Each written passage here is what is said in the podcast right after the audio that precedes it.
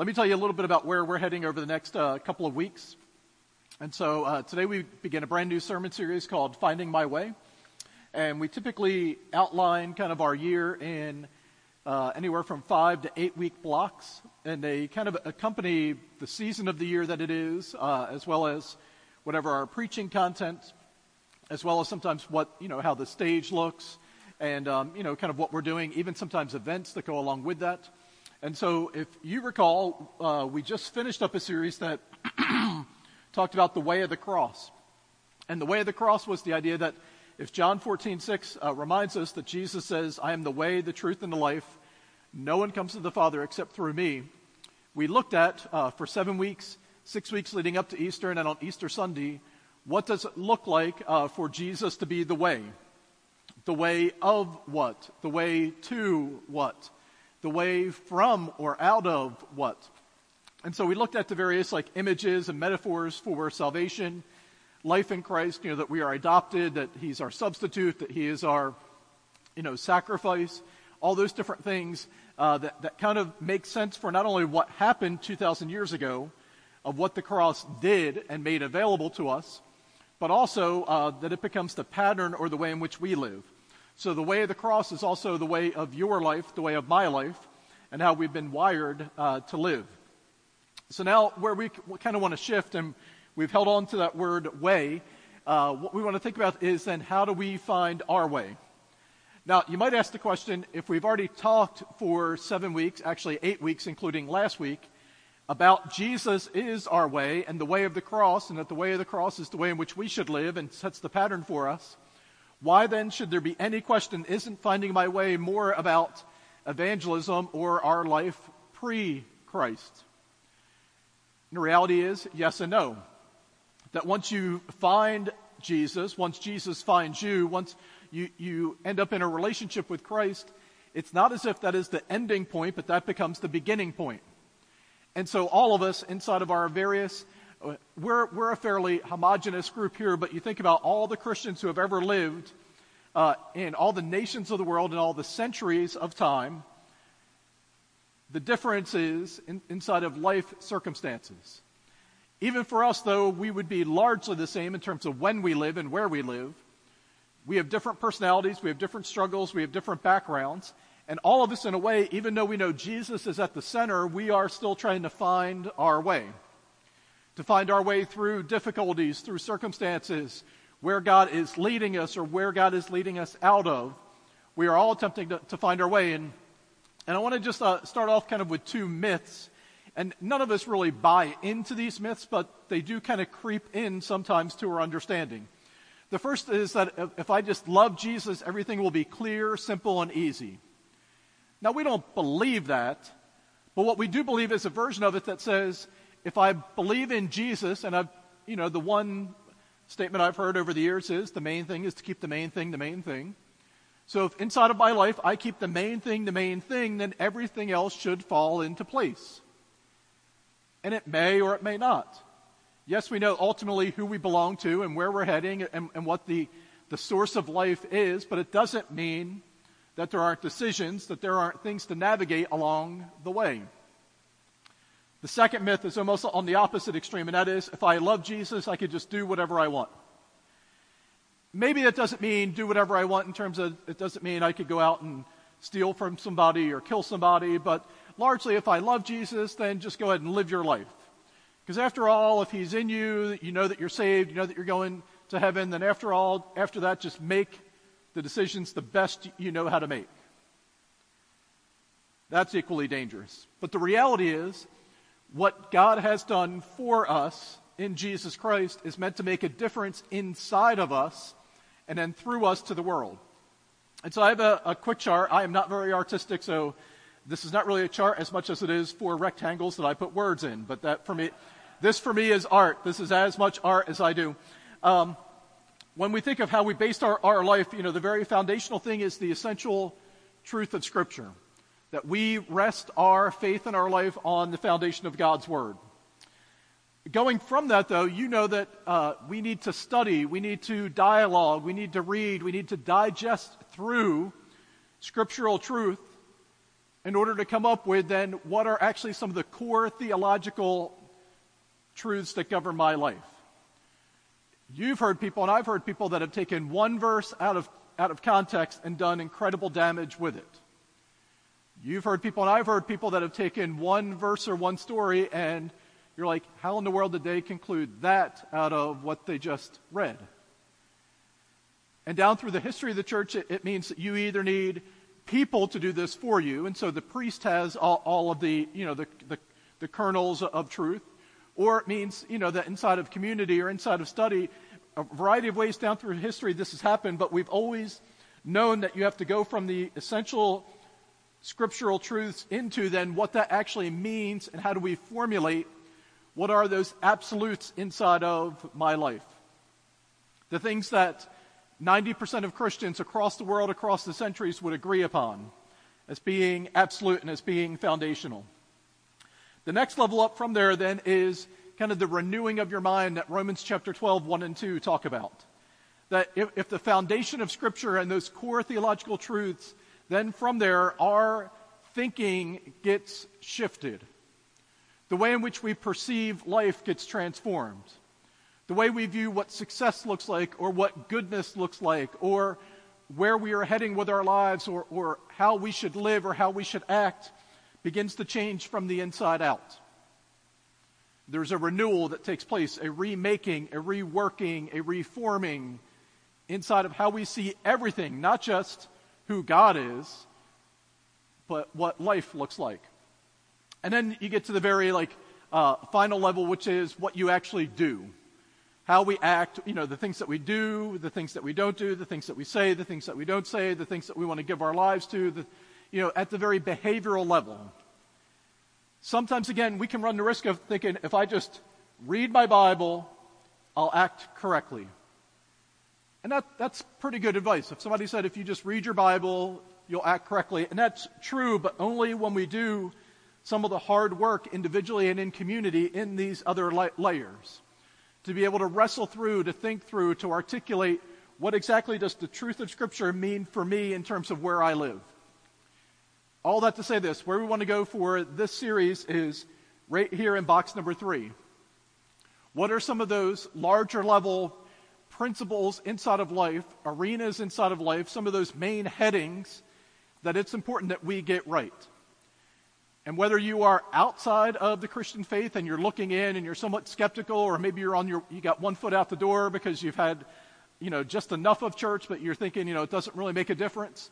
It is important, even whether you are inside or outside, that we think through this level of what governs and guides our lives. If you're a new Christian, it becomes even more important that we build the right things, you know, and that we do some of the hard work to think through how it is that we are going to live and relate to this world. And then I want to say, especially even if you are a seasoned Christian, life looks different in your 60s than it did in your 40s. Life looks different in your 30s than it did in your teens. And so I think the ongoing work of transformation inside the life of the believer continues to happen at this level.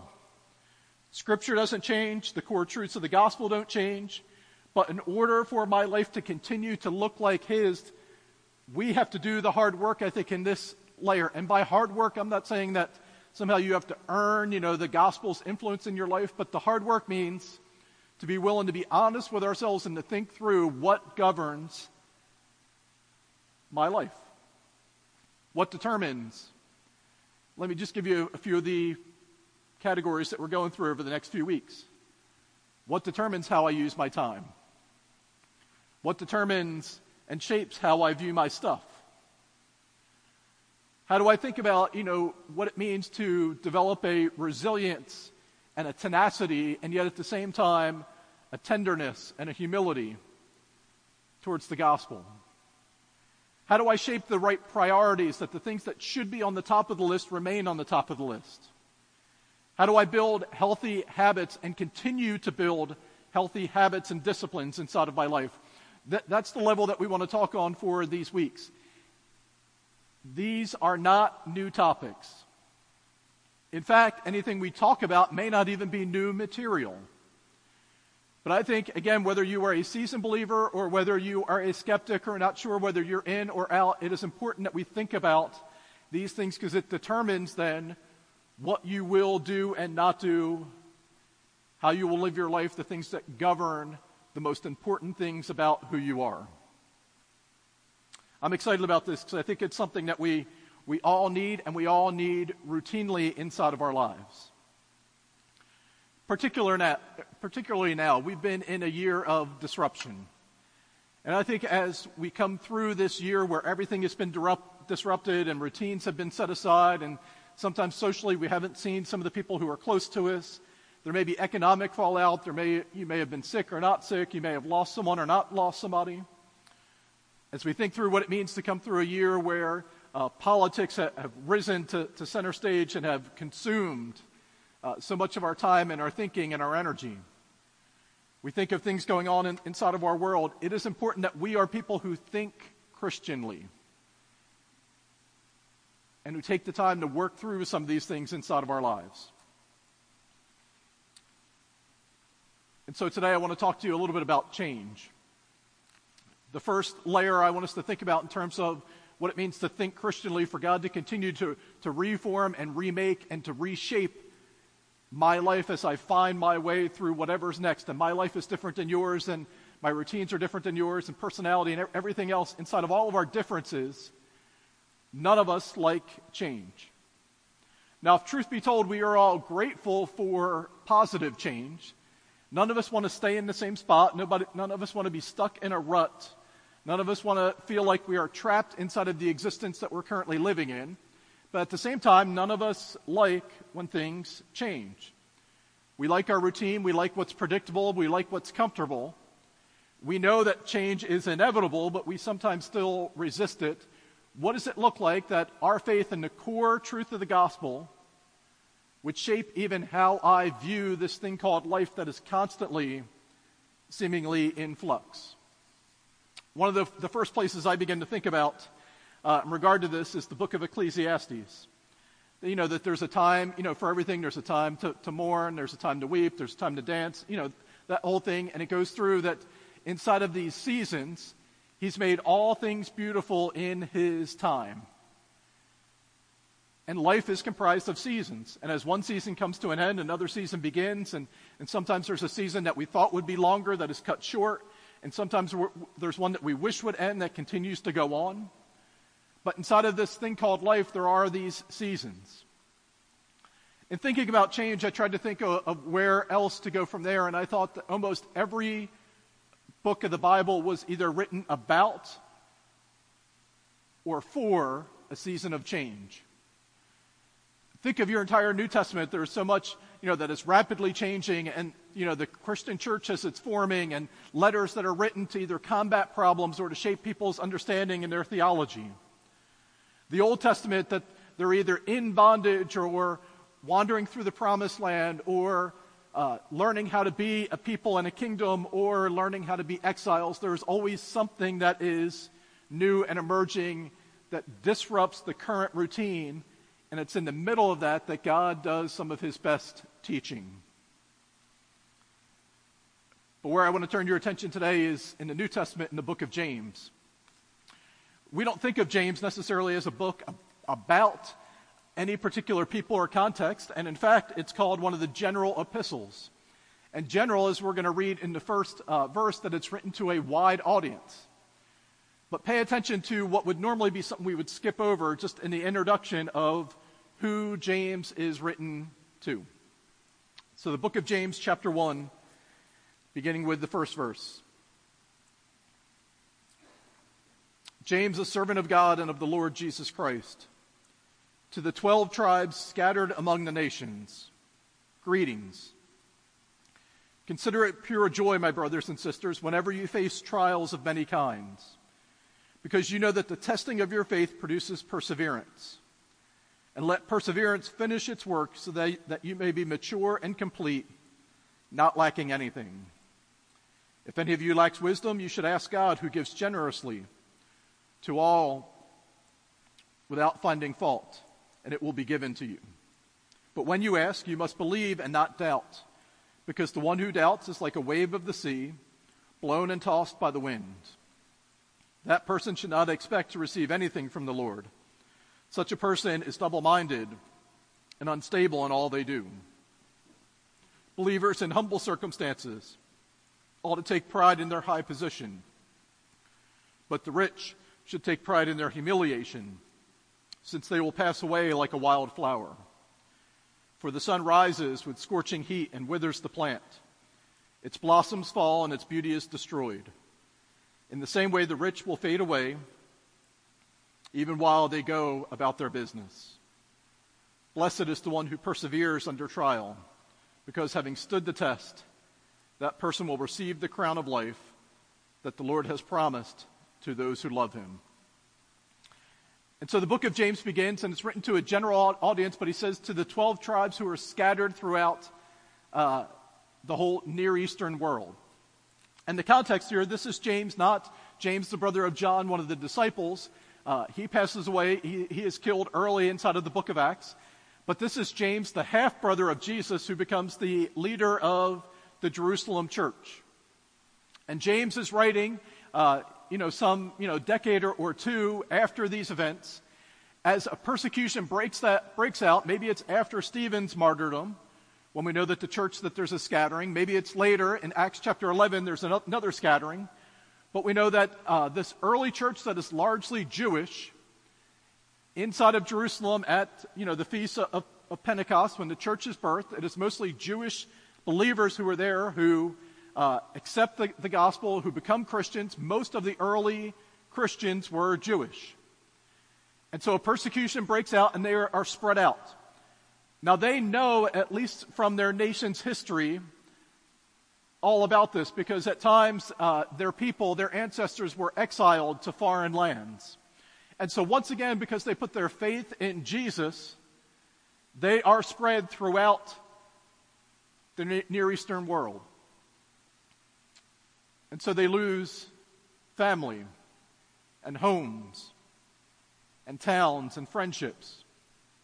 And they find themselves in a place that is perhaps completely unfamiliar or at least somewhat unfamiliar. It's to that context that James, and James, as, as, he puts pen to paper, and maybe there's a scribe that makes another copy and another copy, and it gets sent out across the church. This is James is opening statement to them consider it pure joy. Consider it pure joy. Everything that you rested on as being familiar and comfortable is gone, but I want you to consider it joy. It's a verse that's difficult, and some people have tried to explain it away uh, as far as what that means. That somehow it's Pollyanna, pie in the sky, that you should always just put a smile on your face and say, you know, God is good all the time, and all the time God is good. And so, whatever is going on right now, however awful it may be, God wants me to put a smile on my face because, after all, I'm going to be with Him for eternity. But you know, and I know that it goes deeper than that. That what James means here when he says, consider it pure joy, is that inside of your circumstances, though they not be what you would want them to be, that we can choose joy in any situation. Joy is recognizing the presence of God that's at work. Joy isn't necessarily happiness, but joy is recognizing uh, that wherever I am, God is here. Joy is choosing to recognize that whatever is going on currently is temporary, but the truth and the reality of who God is is a permanent fixture that shapes my life. Joy is experiencing the nearness of God and the reality that we, we don't know what the next chapter is, but we know how the story ends. And so I think it's fitting that James, who would go on and talk about that faith without works is dead, James, who would go on to, to give, you know, practical information about taming the tongue, and, you know, James has been called kind of the, the Proverbs of the New Testament. That you can almost just flip to any verse in the book, or any uh, chapter and verse in the book of James and walk away with something that you could take with you. But he begins to a group of people who are scattered, who are in an undesirable situation in life. And he says, I want you to begin by choosing joy right here and right now. Not happiness, not satisfaction, but joy. because you know the author of life, you know the finisher of life, and you know the one who has promised to be with you in everything in between the beginning and the end. I think one of the ways that we navigate change is not by just grinning and bearing it, but it is maintaining the perspective that we know the one who begins it, we know the one who ends it, and the one who has promised to be with us wherever we find ourselves in between on the journey. But he goes on after saying, you know, consider it pure joy, and he says this uh, know that your perseverance, you're keeping on, keeping on, putting one step in front of the other, continuing to walk forward even when you don't have the answers. Your perseverance is going to produce something inside of your life that leads to maturity and that leads to completeness. You see, what you are going through right now is going to lead towards something far deeper and far better. And whether that is tangibly better, whether that's materially better or not, we don't know, but, but God is producing something inside of you. And so we know that times of change inside of our lives tend to expand our faith and deepen our devotion. Not necessarily because you know people and I know people that it, two people can experience the same life event, and one it leads them deeper in their faith, and one it causes them to have doubts or to walk away from their faith. But I think when you choose joy inside of a situation and to see the hand of God that's at work at the beginning and at the end and everywhere in between, it makes it possible then to embrace change not as something we like or want, but as something that God is going to meet us in and do something in the midst of. So James says, consider it joy knowing that the perseverance is going to produce something that's going to lead towards your completeness and your maturity. And then he goes on and he says, I want you to ask for wisdom. But not ask for wisdom in some casual way uh, that almost is like a wave that, that's you know, tossed to and fro on the ocean. I want you to ask for wisdom, believing actually that God will give it. And here's what, what I think he means there is our tendency when we get in, inside of a time of difficulty or adversity or a time where things are just shifting or we don't know up from down, our prayers tend to be, God, will you get me out of the storm? God, will you shorten the length of the storm? God, will you send me a bigger boat in order to get through the storm? And instead, I think what James wants to say is when you consider it all joy and when you, when you continue to persevere, knowing that God is producing something in you, your prayer is, God, what do you want to teach me in the middle of the storm? That it's possible to seek the voice of God and the will of God in the middle of times of uncertainty, in the middle of times of difficulty, in the not so good times of life.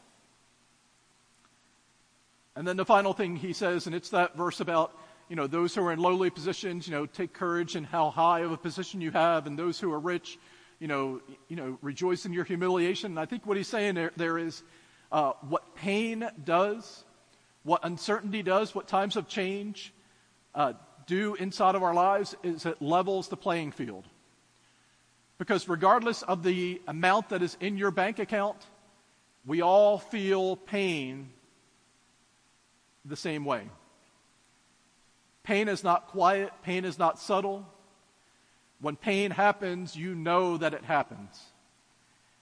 And especially for this group of people, as they are, you know, kind of sent across into towns that they don't know, at, at that point, you know, the, the material situation that you have in life might affect a little bit of how you land or where you land, but no one would choose or nobody has the ability to control where they end up. And so it's something about life that has the ability even to, to flatten the best of us. Or however strong we thought we were inside of a situation, all of a sudden something, something comes along and the things that we thought we knew, we don't quite know as much. And James wants to say, you know, as you consider it all joy and as you continue to persevere and as you continue to seek wisdom, make sure that you don't confuse your earthly standing with your heavenly identity. Make sure that you don't confuse where you are now with who you are in Christ. So none of us really like change. We can look over our shoulder and see God's faithfulness and see the things that God has done. We can look inside of a time where we felt like we were walking through a valley and to know that God was there and God met us, but it doesn't necessarily mean we welcome the next time of adversity or time of change inside of our lives. There was a guy at, at, at Sharptown that came up to me when I, I had been there uh, just about two years. And he came up and, and he actually meant, meant it as a compliment, but as I'll uh, explain here in a couple of minutes, it didn't hit me the same. But he said, uh, I just want you to know that I've been praying for you and I'm deeply appreciative of the way your faith has carried you, you through the past couple of years. And uh, he went on to say that he had read an article that talked about life stressing events. And this article actually placed a numerical value, 1 to 10, on the top 25 life stressing events that could take place in a person's life. And he said, Mike, as I was reading this, you came to mind because you had about six or seven of these on there in the past year and a half. And he went on to li- list them. And so let me just list them for you. And, and I've mentioned many of these things kind of, uh, you know, on their own, but let me just kind of put them together, the, the, time the timeline of my life from, say, uh, the middle of 02 to the middle of 04. And by the way, this is not for a pity party. This is, as you'll see in a moment, you know, the illustration that comes out of it. So in uh, the middle of 2002, Rachel and I uh, accepted a position uh, to return back to Sharptown later that year and uh, to enter full-time um, ministry there. Now, this had been our plan. We were in Kentucky, but we knew eventually we were heading back to New Jersey, but it still did not make it any easier to say goodbye to friendships and to begin to transition. And so that was the first thing really that kicked off, um, you know, about midway through the spring in 02. When we got to the summer of 2002, I got a call from my dad who said that my mom, who had been receiving uh, treatment for cancer, that they said that there was nothing more that they could do and they were placing her under hospice care. We were still a couple of months from returning back to New Jersey, but knew that that was uh, the situation uh, for her life in August of 2002, we welcomed baby number one, who, if you want a new name to call Caleb, you can forever on now just call him baby number one. Um, you know, baby number one inside of our life came in August, and while that was a uh, hugely exciting thing for us, those of you who have had kids know that a child can change your life, can add some level of, of complexity and change to how you relate and uh, your, you know, daily and weekly and uh, yearly behaviors and and the cal- calendar there. And so Caleb was born in August. In October, we moved to New Jersey. And so again, that was, there was something exciting about, about that. There was also the saying goodbye in Kentucky, the newness, stepping into full-time ministry, a new baby at home. It was, again, just added a level of stress to our lives. In December of that year, December of 2002, my mom passed away. And I've, I've told you that story before, but after being on hospice for about four months, uh, four or five months, uh, she lost her battle with cancer. Over the course of the next year, in uh, 2003, we continued just to deal with the reality of, of being in full time ministry and having a baby and, and having lost my mom. On the first day of hunting season in December of 2003, my dad had a heart attack and passed away, uh, just under a year after my mom had passed which meant then in 2004, my two brothers and I uh, began to work through an estate and sell a house. And many of you have dealt with that, where you know that even in the most harmonious of situations, there is tension sometimes that comes with working through an estate. Because brother A might process grief differently than brother B, and brother C might not be trying to process it at all. And, in the midst of that, you're dealing with these personalities who are grieving and yet making business decisions through it all. Inside of 2004, we also decided to build a house. And we also welcomed baby number two, which is your new name that you can refer to Eli as. Uh, baby number two came in June. So th- this guy came up and he meant it as a compliment, but he said, um, I've been praying for you because I saw a number of things on this list of what your past year and a half to two years has looked like and those life stressing events, and um, I want to commend you on your faith through it all what he meant as a compliment hit me as a punch in the gut. Because I think up until that point, I was kind of just going through not really going through the motions, but just trying to do the next thing that was in front of me. And I think when, you know, there's the excitement of a new job, you move forward in the middle of that. When there's the excitement of a new child, there's, there's diapers to be changed and there's, you know, times when you get up and there's, you know, the, the good moments and the hard moments and you just deal with it. When your mom passes away, you deal with the grief and you find yourself, you know, in a, in a viewing line at, or at a graveside. And then you continue just to process it and you move on to the next thing. And as this guy spoke, and again, what he meant very, you know, tenderly and compassionately, hit me again like a ton of bricks. And what happened over the next couple of months, I think in the early part of 2005, is for me to begin to process through collectively what I had just walked through step by step. And I know that God led me through every one of those events that had taken place. I know that God met me inside of every one of those events that had taken place, but I never stepped back to actually take the time to work through the difficulty, the stress, the enormity of what was taking place inside of my life. We are all resistant to change, and yet we all know that change takes place. We know that we grow through adversity, and yet none of us would choose adversity to walk through.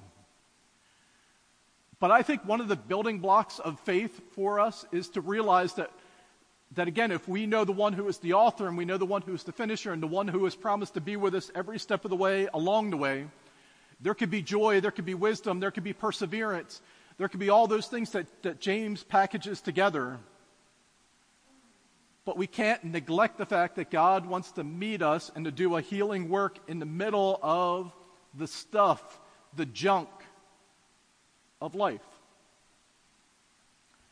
So I don't know if you are in the middle of a storm, coming out of a storm, or preparing for the next storm. But the one thing I know about life is that the one thing you can count on is that the storms will come.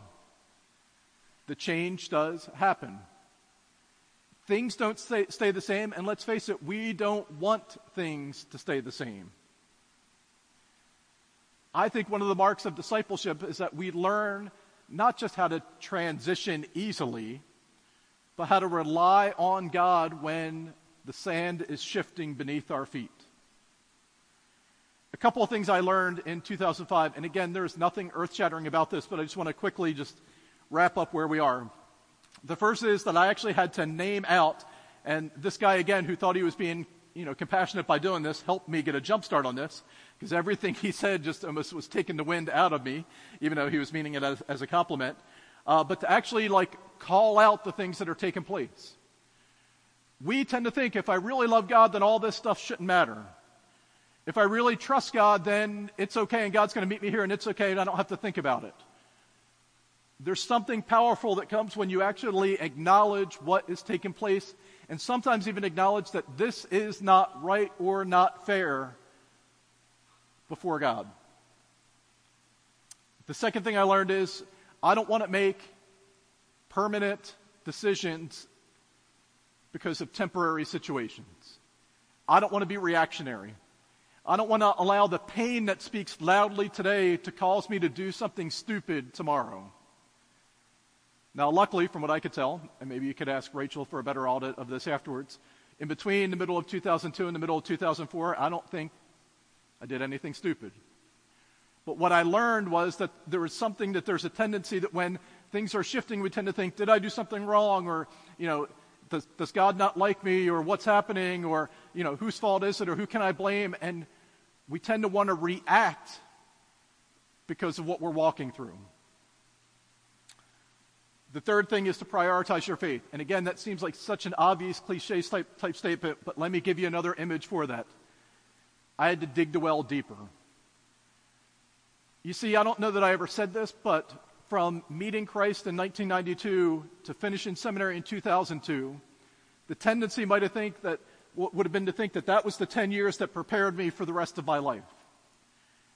But in 2005, after life hit me with a series of shots, some great, some not so good, and some terrible, I found that the faith that I was relying on had to go deeper, and that God wanted to take me deeper if I would dig the well a little bit deeper.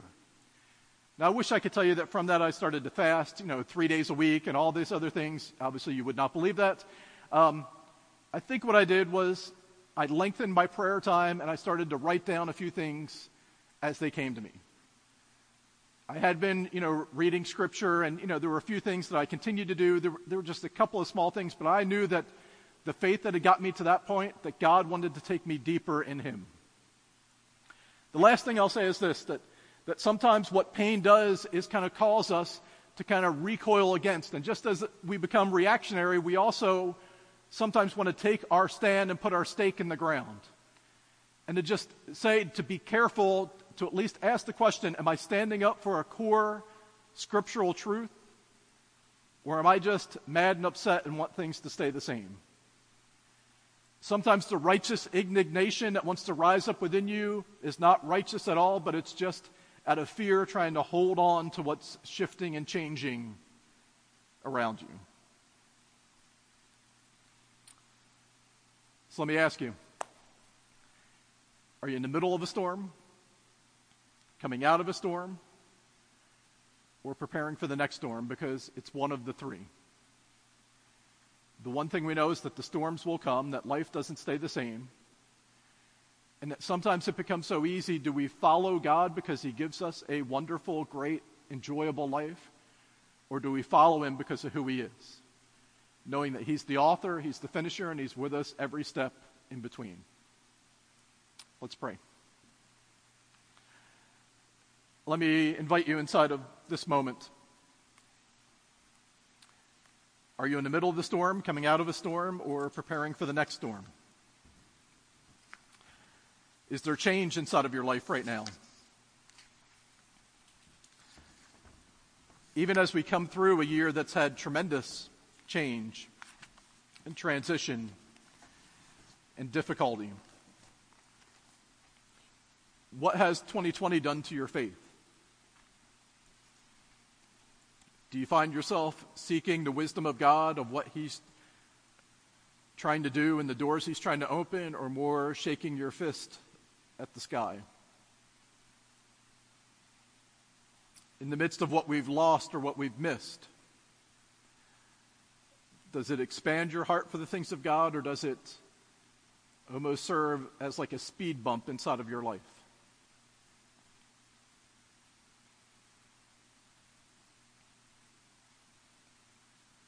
The one thing we can count on is that things continue to change, God has promised to meet us there in the middle of it all. And so, whatever way and whatever circumstances are on the forefront of your mind, would you just offer those to Him this morning? The feelings they conjure up, the emotions maybe that you've held down or even maybe the thoughts about him and his goodness that they've produced. And Father, I pray that you would meet us uh, exactly right where we are.